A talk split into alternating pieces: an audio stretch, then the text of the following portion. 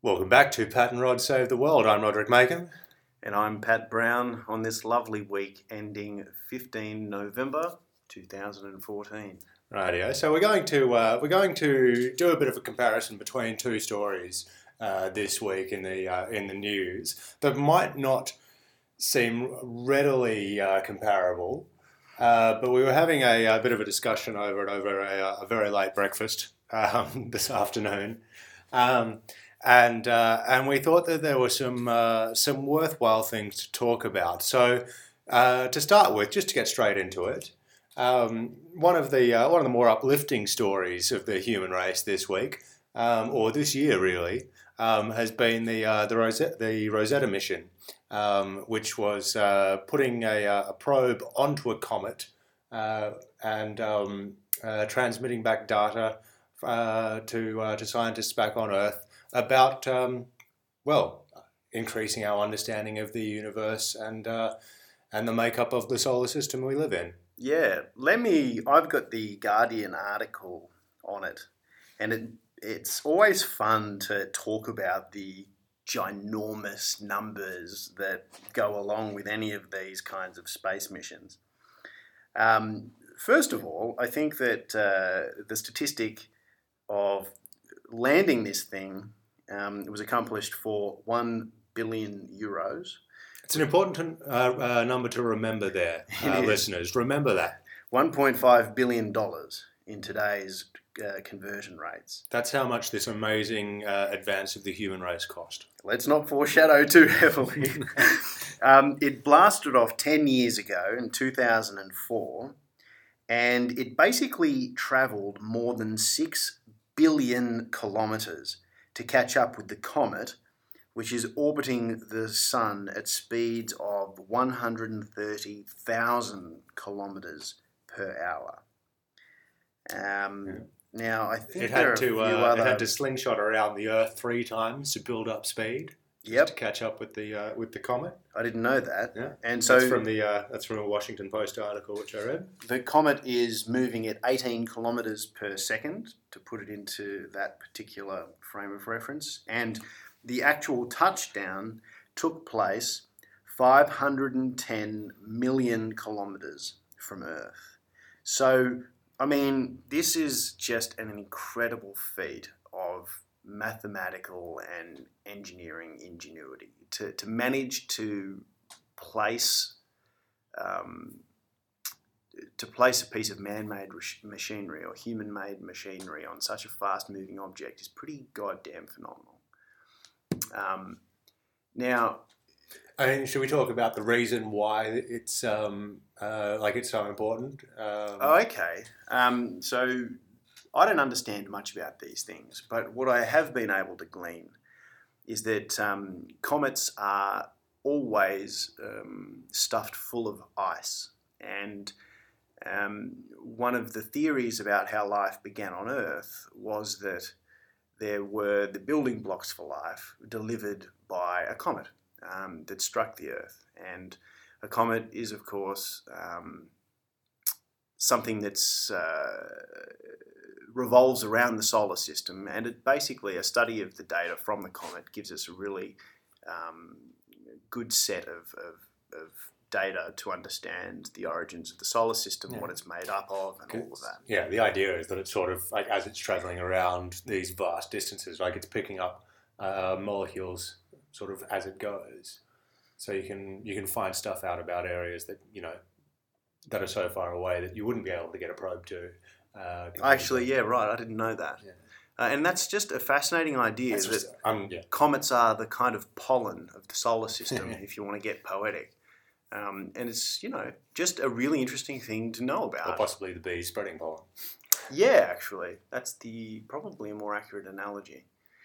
Um, so, amazing stuff. And Rod and I were discussing um, why it is that there doesn't seem to be a, a lot of votes in um, expanding the horizons of, of, humanity's knowledge. Yeah, I mean, there have been some sort of major scientific advances over the, the past decade. Obviously, um, we've had uh, this Rosetta mission uh, from Europe.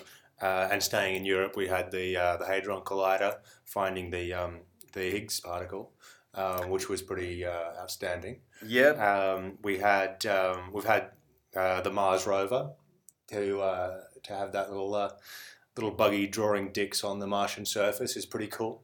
That is Um, amazing. And then there um, was this recent Indian mission Yeah, that um, it was uh, it launched a Mars orbiter, and so the Indians in November five, two thousand and thirteen, ran the launch, and it only cost seventy four million dollars. that's astonishing. That's less than a billion dollars. That's nothing in Well, terms of Yeah, an Uh-huh. order of magnitude less than a billion. Yeah. And of course, it's not landing on the thing; it's an orbiter. But the fact that you can now launch um, in, intrastellar. Would, is that what you'd call it? Intrastellar, if you're not leaving the solar system. I honestly couldn't tell you. Okay, well, let's stick with that regardless. the fact that you can le- uh, basically launch a probe that explores our own solar system for less than 100 million bucks, to my mind, is a pretty fucking amazing bargain. yeah, well done, India, on that. Yeah, and when you compare that to the American statistics, you kind of get a sense of where NASA's at these days with its famed bureaucratic bloat. To do the same thing, um, it took them five years as opposed to the Indians' 18 months. And NASA's uh, project cost 671 million as opposed to the 74 million. Yeah. Um, so that gives you a sense of the where the previous leader of the free world in terms of space exploration is at. Yeah, and so we sort of thought that was interesting in terms of uh, while there have been some cool things going on, there doesn't seem to be um, the sort of groundswell of, uh, of popular support and political will Hmm. um, to really, you know, uh, push us forward. And it, it seems to be. Uh, I'm not sure if it's just that there have been some more things in the headline over the past uh, three or four years. Um, perhaps it's like it's growing a little bit just in that time. But you know, for most of my lifetime that I've been paying attention to these sort of things, uh, just doesn't seem to be there. Um, and you go back. Uh, I was mentioning this morning. You go back to the uh, to the '60s with with Kennedy saying by the end of this decade we'll have someone on the moon, um, and they did. Um, and uh, sadly, we've sort of come to the conclusion that it was less a, uh, a groundswell of popular support and political will um, to advance the human race as it was a, um, a bit of just uh, tribal Tribal rivalry with uh, between the West and the Russians. yeah. Yeah, so between uh, between Russia and the uh, and the US or, or the West in general, um, Soviet Union, not Russia, sorry, um, and um, and so would yeah, wondering is it going to take something like that sort of uh, of rivalry and just people trying to uh, to or countries trying to one up each other that is going to push the next uh, major advances into uh, into space? We could get enthusiastic about that, considering how many players are now involved in Yeah.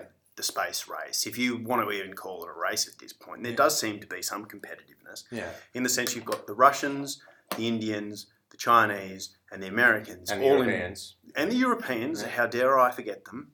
All involved in a really big way. Yeah. Um, that seems to me to be an intensification of competition if competition is proportionate to the number of players involved. Yeah, and then you even have the um, the uh, the private operators as well. Um, So you do. Um, who are really at this point an adjunct to the government space programs in the sense that the, at least SpaceX, which is the leader in the field, is um, is really a contractor that acts on behalf of the government. yeah, Um, and you know, with the sto- the sorry state of the American program at the moment, where American astronauts can only get to the International Space Station by way of a Russian lift.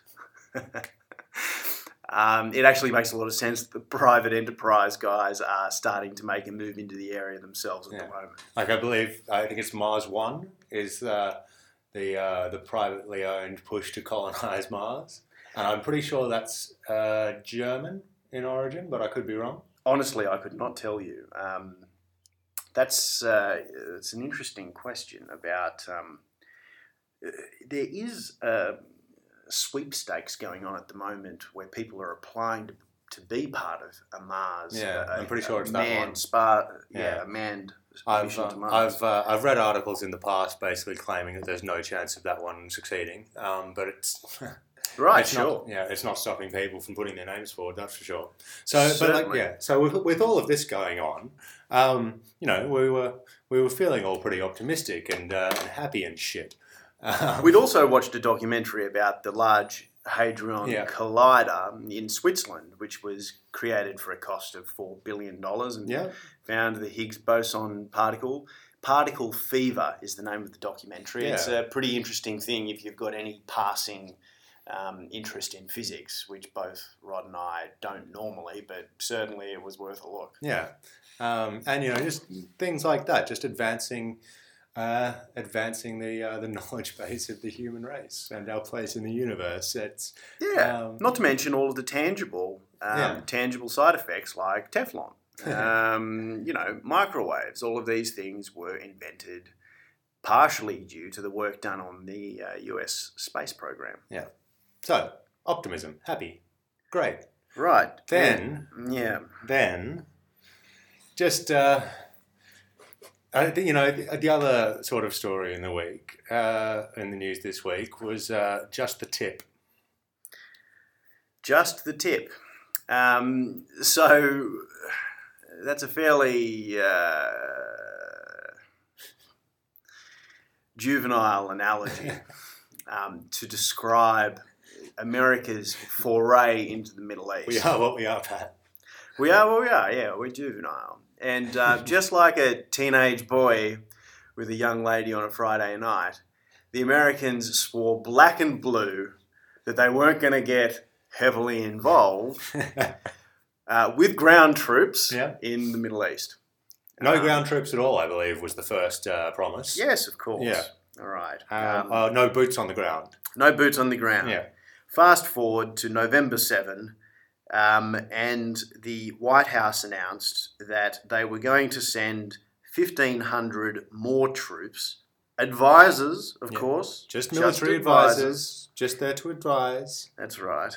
Um, which would take the number of troops, I believe, to 3,200. Just the tip. Just the tip. because uh, I was trying to have a quick look on uh, on Google, but wasn't able to find anything. I'm not sure if it's because I didn't look long enough, or if uh, just no one's done this research. Um, how many times U.S. military advisors have entered a country and it not led to combat troops on the ground? Oh, I would suggest that that's rare. Yeah, Um, and, you know, that was November 7th.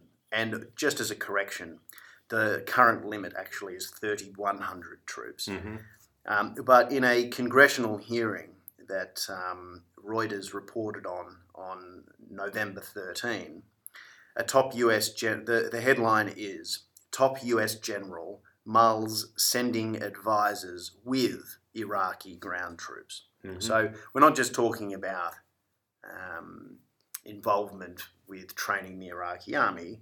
We're talking about American soldiers actually accompanying um, Iraqi ground troops on aggressive missions. So Yeah.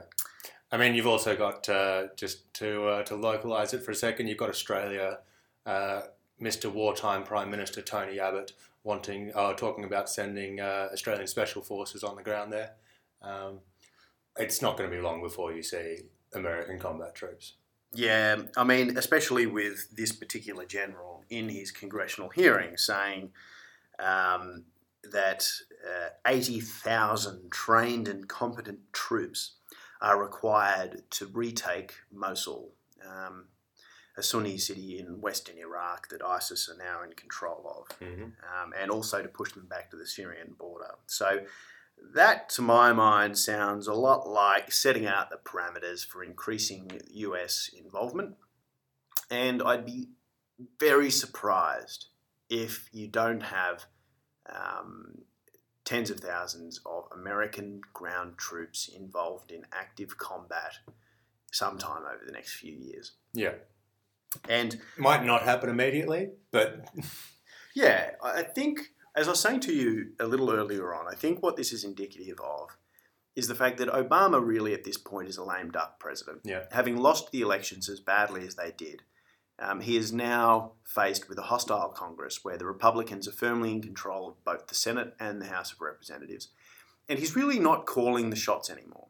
Um, and I think what you've got in America is a foreign policy establishment that will obviously outlast the current occupant of the White House. And they are determined to control the Middle East. And I know that this is kind of, it sounds conspiratorial. Um, it does, it sounds like there are these dark forces, but I don't mean to sketch that sketch it out in, in that light. Like I don't think that these are people who are conducting secret nefarious plots to pull. America into the Middle East. I just think the overwhelming majority of people who are important in the decision making about foreign policy in the United States Yeah. are basically resolved to the idea that they're going to destroy ISIS and they're going to reassert American control over that part of the world. Yeah, in spite of overwhelming evidence that it's just a terrible idea. Yeah, and I think that the really interesting counterpoint to this is when there was talk about involvement in Syria in 2013. Um, and the pushback from the public was just so firm and, and vocal. It was a really amazing thing to see people standing up at town hall meetings haranguing their congressmen about the idea of going back into the Middle East Yeah. in any way whatsoever. And Obama then famously put it up for a vote. Um, so I think that the foreign policy establishment learned their lesson. And the way to do it is to start out by saying just the tip. yeah. So now uh, you uh, you may be wondering if you're listening to this, what the link between these two stories is, Rosetta and just the tip, um, and uh, and it came as we were discussing um, this, uh, you know, the the gradual escalation of uh, Western military involvement in the Middle East once again, and um, and we were talking about okay, so it's it's uh, you know it's the the loss of lives, it's the futility of it, and it's the complete waste of fucking resources. Um, and how much, Pat, did the uh, last Iraq War cost America? So, um, according to Reuters, the US war in Iraq has cost 1.7 trillion with a T. Trillion is a thousand billion, with an additional 490 billion in benefits owed to war veterans. Expenses that could grow to more than $6 trillion over the next four decades, counting interest.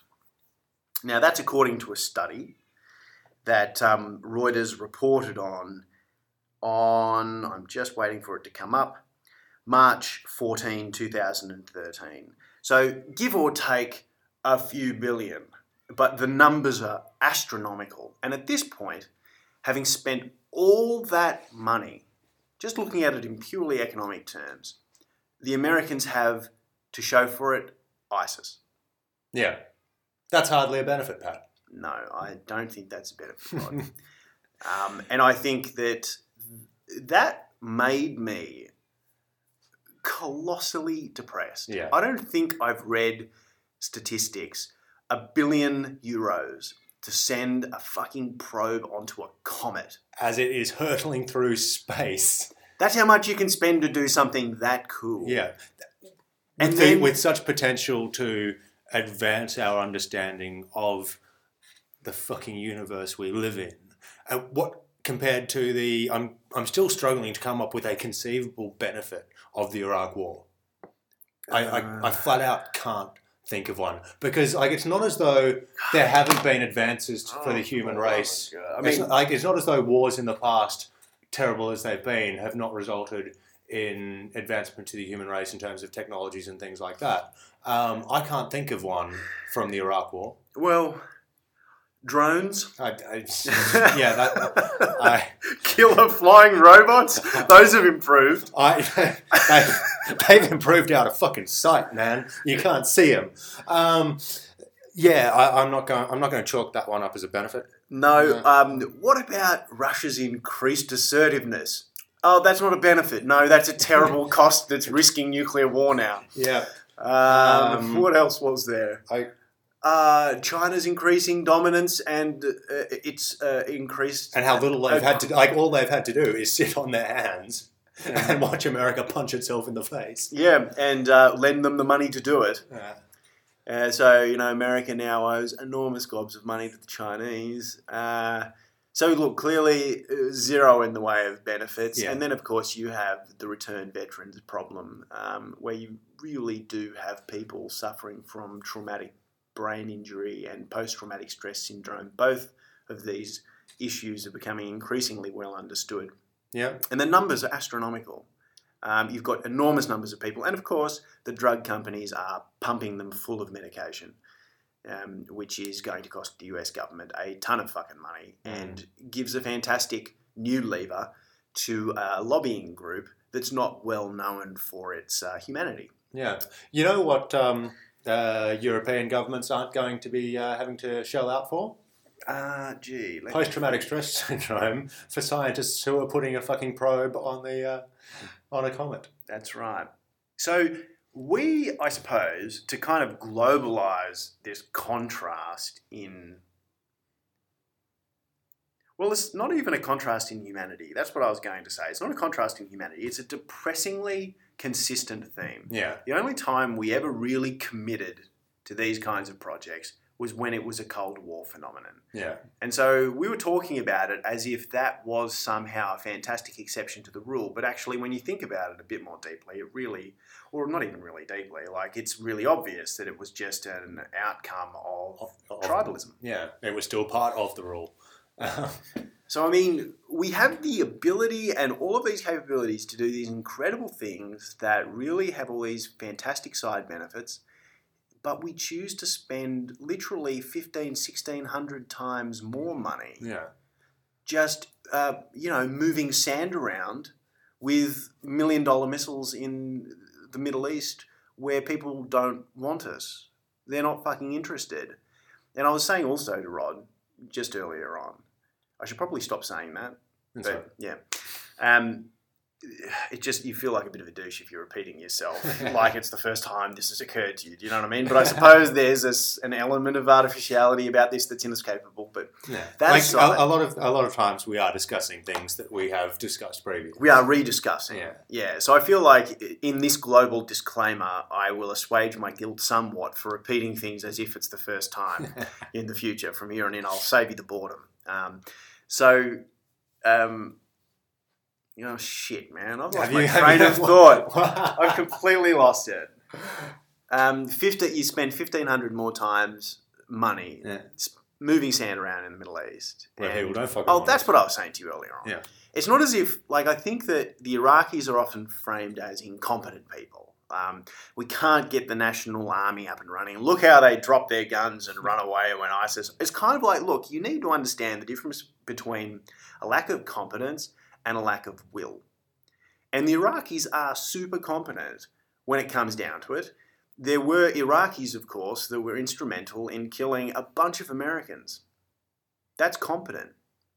A lot of them wanted to boot the Yanks out, and they did a very good job turning public opinion against the war by just constant attrition with things like improv- improvised explosive devices.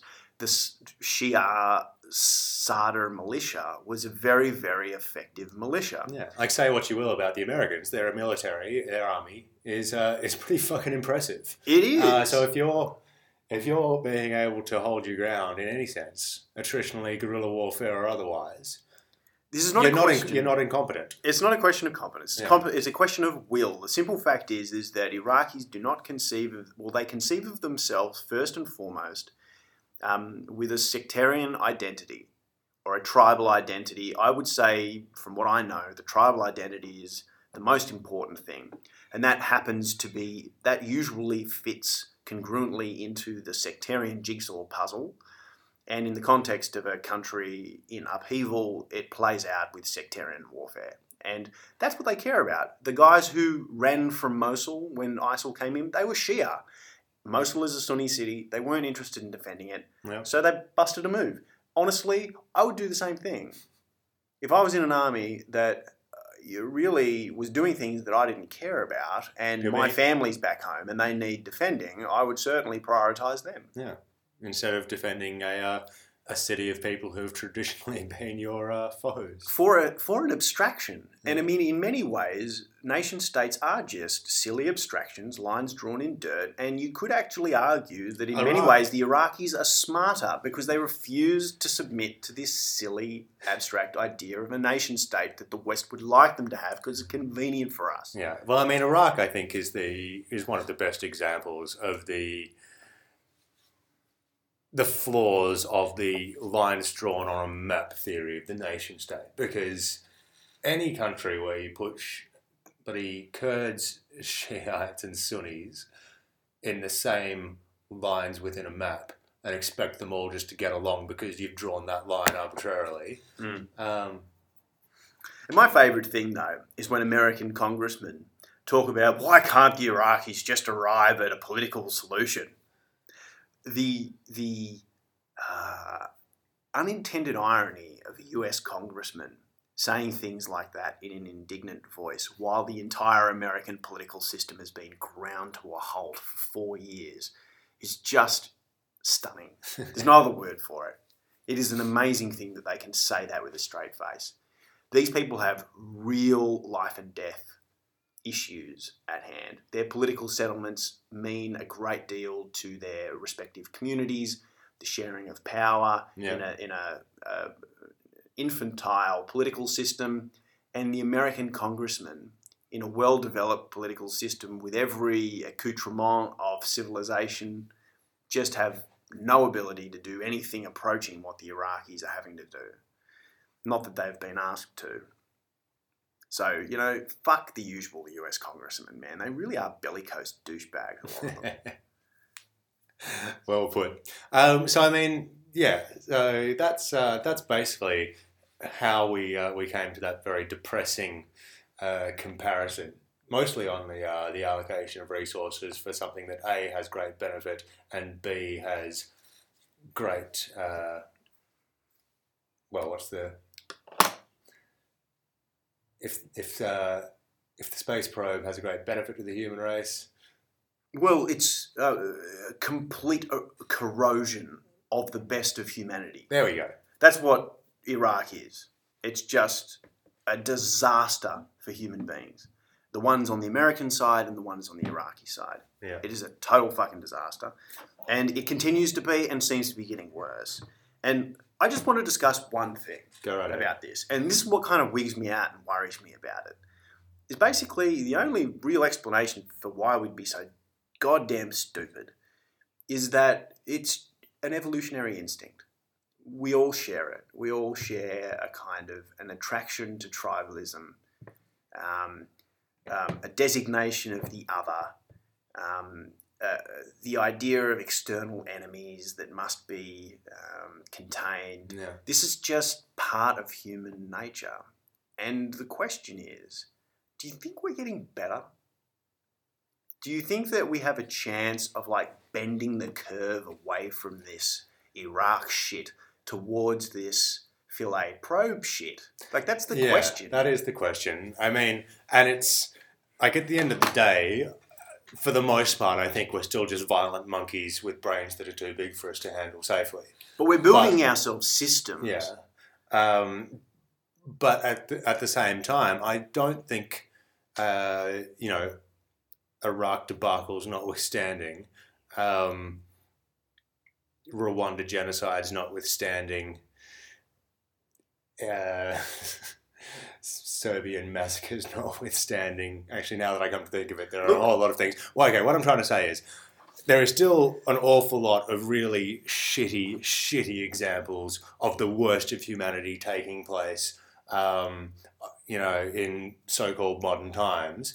But in general, just a gut feeling, I would say that the human race um, is better today as a whole uh, than it was 500 years ago, Most thousand years ago, Most two thousand years ago. So I think we are. I think we are getting better. But here's the question Um, Are we can we can we ever get uh, better enough to move beyond those uh, violent monkey limitations. I'm not sure. Uh, What what concerns me though is that um, certainly we're better off than we were hundred years ago. Definitely, not just like technologically and that sort of thing. I'm talking about. Yeah, I'm but I- I mean, like, yeah, yeah. I mean, there's less violence in the world than there ever has been. Yeah. Now, at this point in time, less violent death than ever before. Nonetheless, it feels like we were better off in the year 2000 before those fucksticks flew the planes into the buildings Mm. and America collectively lost its mind.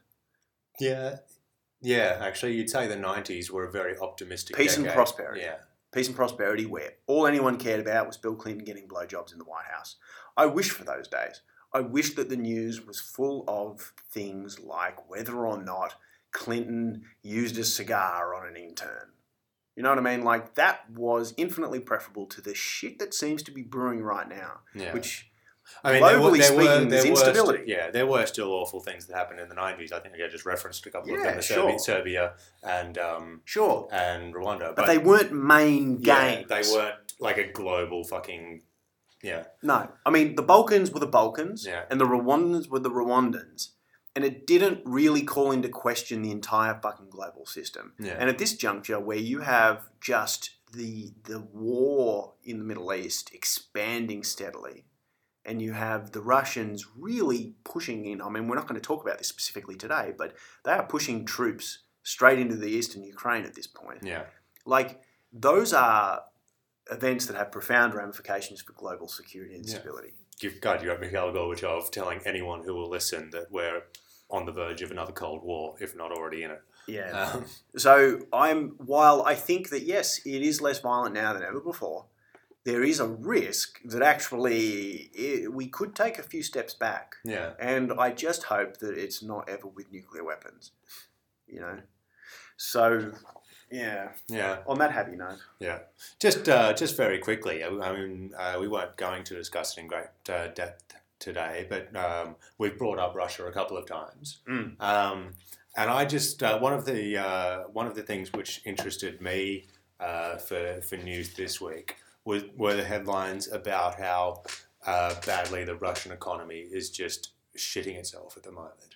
Um, which is great. which yeah, and um, not um, not going to get go too far into it, but I just uh, thought it was um, it was interesting in the light of the the comments from uh, from Gorbachev about a, you know a new Cold War is that uh, all the things that Russia has been doing this year, um, all of the sanctions that America and the EU um, have put on them, it seems like Cold War just on fast forward, um, and hopefully it uh, will play out the same way, and um, and Russia's economy will uh, will continue crashing to the point uh, where Putin just has to, um, well, I Cry uncle. yeah exactly. So I, that, I think that's all we need to say about that one at the moment. Yeah, it'd be nice, Yeah. but um, might well be something worth doing the reading on for next week. Yeah. Um, just to get the statistics, because it'd be interesting to know what effect sanctions have when the West really gets together and says no. Yeah, well, Bad Putin. Bad Putin. like just rub his nose in the bottom line. Yeah. Um, and like it'd be interesting to find out things like you know how much of it is um, is the effect of the sanctions versus just low uh, low oil prices low, and those sort of things, which uh, Russia uh, depends on for a, a lot of its money, that kind of thing.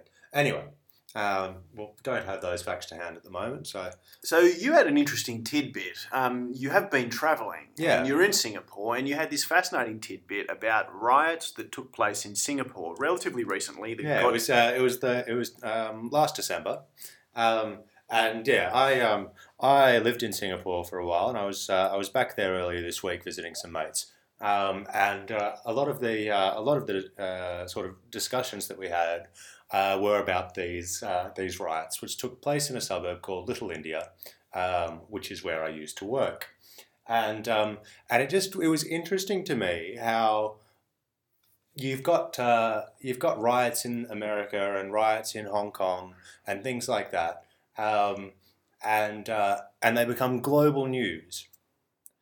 Uh, meanwhile, you can have riots in a country like Singapore, and the world won't fucking know about it. Um, and um, and it was just a, an interesting sort of uh, thought about the flow of news and why don't we hear about things uh, like that? Um, why don't we hear more stories um, out of Africa? It seems like there's sort of one African story a year, um, and uh, and that sort of things. Um, uh, should I go into any of the detail of the uh, of the Singapore riots? I think it's worthwhile. Yeah. I think it's quite interesting. yeah. Okay. So it was uh, it was early December, uh, and um, and within Singapore, uh, you have um, all of these migrant workers from uh, India and Bangladesh uh, and places like that, um, and not to put too fine a point on it, uh, um, a Singaporean mate of mine um, basically just he, he said, you know, they're basically slaves. Don't be mean to slaves, man. Um, they, they, they get paid a pittance. They work like dogs building all the skyscrapers and things like that. And they get one day off a week, which is Sunday, and uh, they tend to congregate in the suburb of Little India. Um, they'll uh, they'll buy their uh, their cheap beers and uh, and congregate in the parks, and um, and then they'll go back to work on Monday, and it, um, sort of uh, all, all goes on. Uh, and so what happened uh, this uh, this particular Sunday? Um, a, uh, a migrant worker was uh, well crushed underneath a bus basically and killed, um, and and and th- thousands of the of the workers basically rioted. Um, the police were called down. They were less than useless by all accounts. Um, there were even uh, there were even sort of witness reports of the um, of the sort of chief of the riot police uh, running away. Um, there were uh, there were police cars overturned. There were ambulances overturned. There were vehicles set on fire, um, and uh, it was all sort of. Uh, it only lasted the one night. Uh, I think for, uh, about twenty seven people ended up being charged, um, and uh, and the world moved on without having really heard about it. So I've got a theory about this. Yeah. And it basically, I think, comes down to whether or not a country's government considers that it has interests in a particular place. Yeah. Um, and if a, for instance, the Australian government is not interested in a riot in Little India in Singapore, regardless of how interesting it is, Yeah. I think the Australian media will basically take their cue from that interest or not, as the case may be. Yeah, no, that's a fair point. Um, uh, like Singapore is a real economic hub of Southeast Asia, Mm. um, but uh, yeah, I mean, it doesn't have the um, the economic or cultural ties of, say, uh, the US. So riots in Ferguson, for instance, Australian media will pick up on. Yeah. Um, But put it this way also, that it's not just a question of whether or not the government cares, it's a question of whether or not the government chooses to emphasise the trouble that's going on. And so it's actually, Singapore is an integral part of the Asian economy. Yeah. And uh, they're important to us that they remain stable. It's not a good thing for Asia if Singapore has trouble. So actually, I think there's probably an interest for the Australian government and most governments in Asia and around the world that have sympathies with the current system to not talk so much about any troubles in Singapore. Troubles in China, of course, are a completely different question, Yeah. which brings us to the point of the fact that, well, the Hong Kong protests are still going on. Yeah, they're still going on, but uh, who would fucking know? They, it's, Yeah. it, they've just sort of dropped out of uh, uh, sort of mainstream conversation and uh, and media coverage to a large extent. You can still find stories about what's going on if you re- if you look, um, but there isn't the coverage that there was a couple of weeks ago. Um, and part of that, I think, is just the flow of news. Um, Yeah. Stories stories drop off the front page uh, if they go on for a certain amount of time. It's just I think they drop off more quickly than they used to, though. Mm. And so, apart from this influence of governments setting agendas for news, um, indirectly, albeit, I think there is this kind of um, um, ADD culture. I hate to use the cliche, but I feel that's like that is a real phenomenon. and it, things just aren't as interesting for as long as they used to be. Yeah. Even when they're profound shit, like the first real democratic movement um, in a territory that is governed by a government who have a quarter of the world's population under their control since the 1980s. I mean, that really is a massive deal. Yeah. That's not enough to keep us interested. And that seems crazy to me. Yeah. Like we're just uh, more people are clicking on the goddamn photos of fucking Kim Kardashian's ass. Um, Probably. I clicked on that photo. I didn't. You didn't? No, You refused? I refused. Bully, bully to you, man. I respect that. Yeah, I clicked on it. Yeah. Um, I will say it wasn't so much to see her ass. I can't remember the reason, but it was just something to do with the fact that such a big deal was being made about that's it. well, like, that's that- why that's, I clicked on it. That's why I didn't click on it. Right. Like if I wanted to, like if I wanted to see a nice ass, I'd watch some porn, man. yeah, that makes perfect sense, and I'm of the same opinion, basically. Like, so I didn't really click it to see the ass, so I just like clicked it to see what everyone was on about. Yeah. And I wonder how much of the kind of clickbait clicking that goes on is motivated by that. Yeah. 'Cause, I Um, mean, what I would say is that my interest was more cultural than it was prurient. In my defence, and I'm being honest. Yeah. So that that's an interesting question. How many other metacultural um, observers are there out there? Probably not many clicking on BuzzFeed shit. I didn't go to BuzzFeed until I heard people complaining about BuzzFeed you because you know. But yeah, that's another interesting phenomenon. Um, and I think another thing that really influences the way that people consume news and what stays on the agenda and what doesn't. Yeah. Um, you, you're a journo though, for fuck's sake. Yeah. Why is there even a question about this? You should be talking more. So your view, No, like I mean, it's, it's uh, it really it, it is very simple. It comes down to um, it comes down to what people click on, what stories people read. give them what they want. Yeah, that's what uh, that's what media is now. Um, and like we're sort of uh, a couple of editors and deputy editors that I've had have told me, look, the old way of doing things was you know the media telling people what we think they need to know. Um, read this. This is good for Yeah, you. it was like eat your greens. Yeah. yeah. um, and um, and that just doesn't work anymore. Um, people have uh, people have realised, especially with the internet, that they don't have to eat their fucking greens if they don't want to. If they want to go straight to dessert and uh, and look at pictures of Kim Kardashian's ass, then they uh, then they can. Um, and so uh, you know what media is uh, is trying to do now is um, is just find a way of giving people what they want.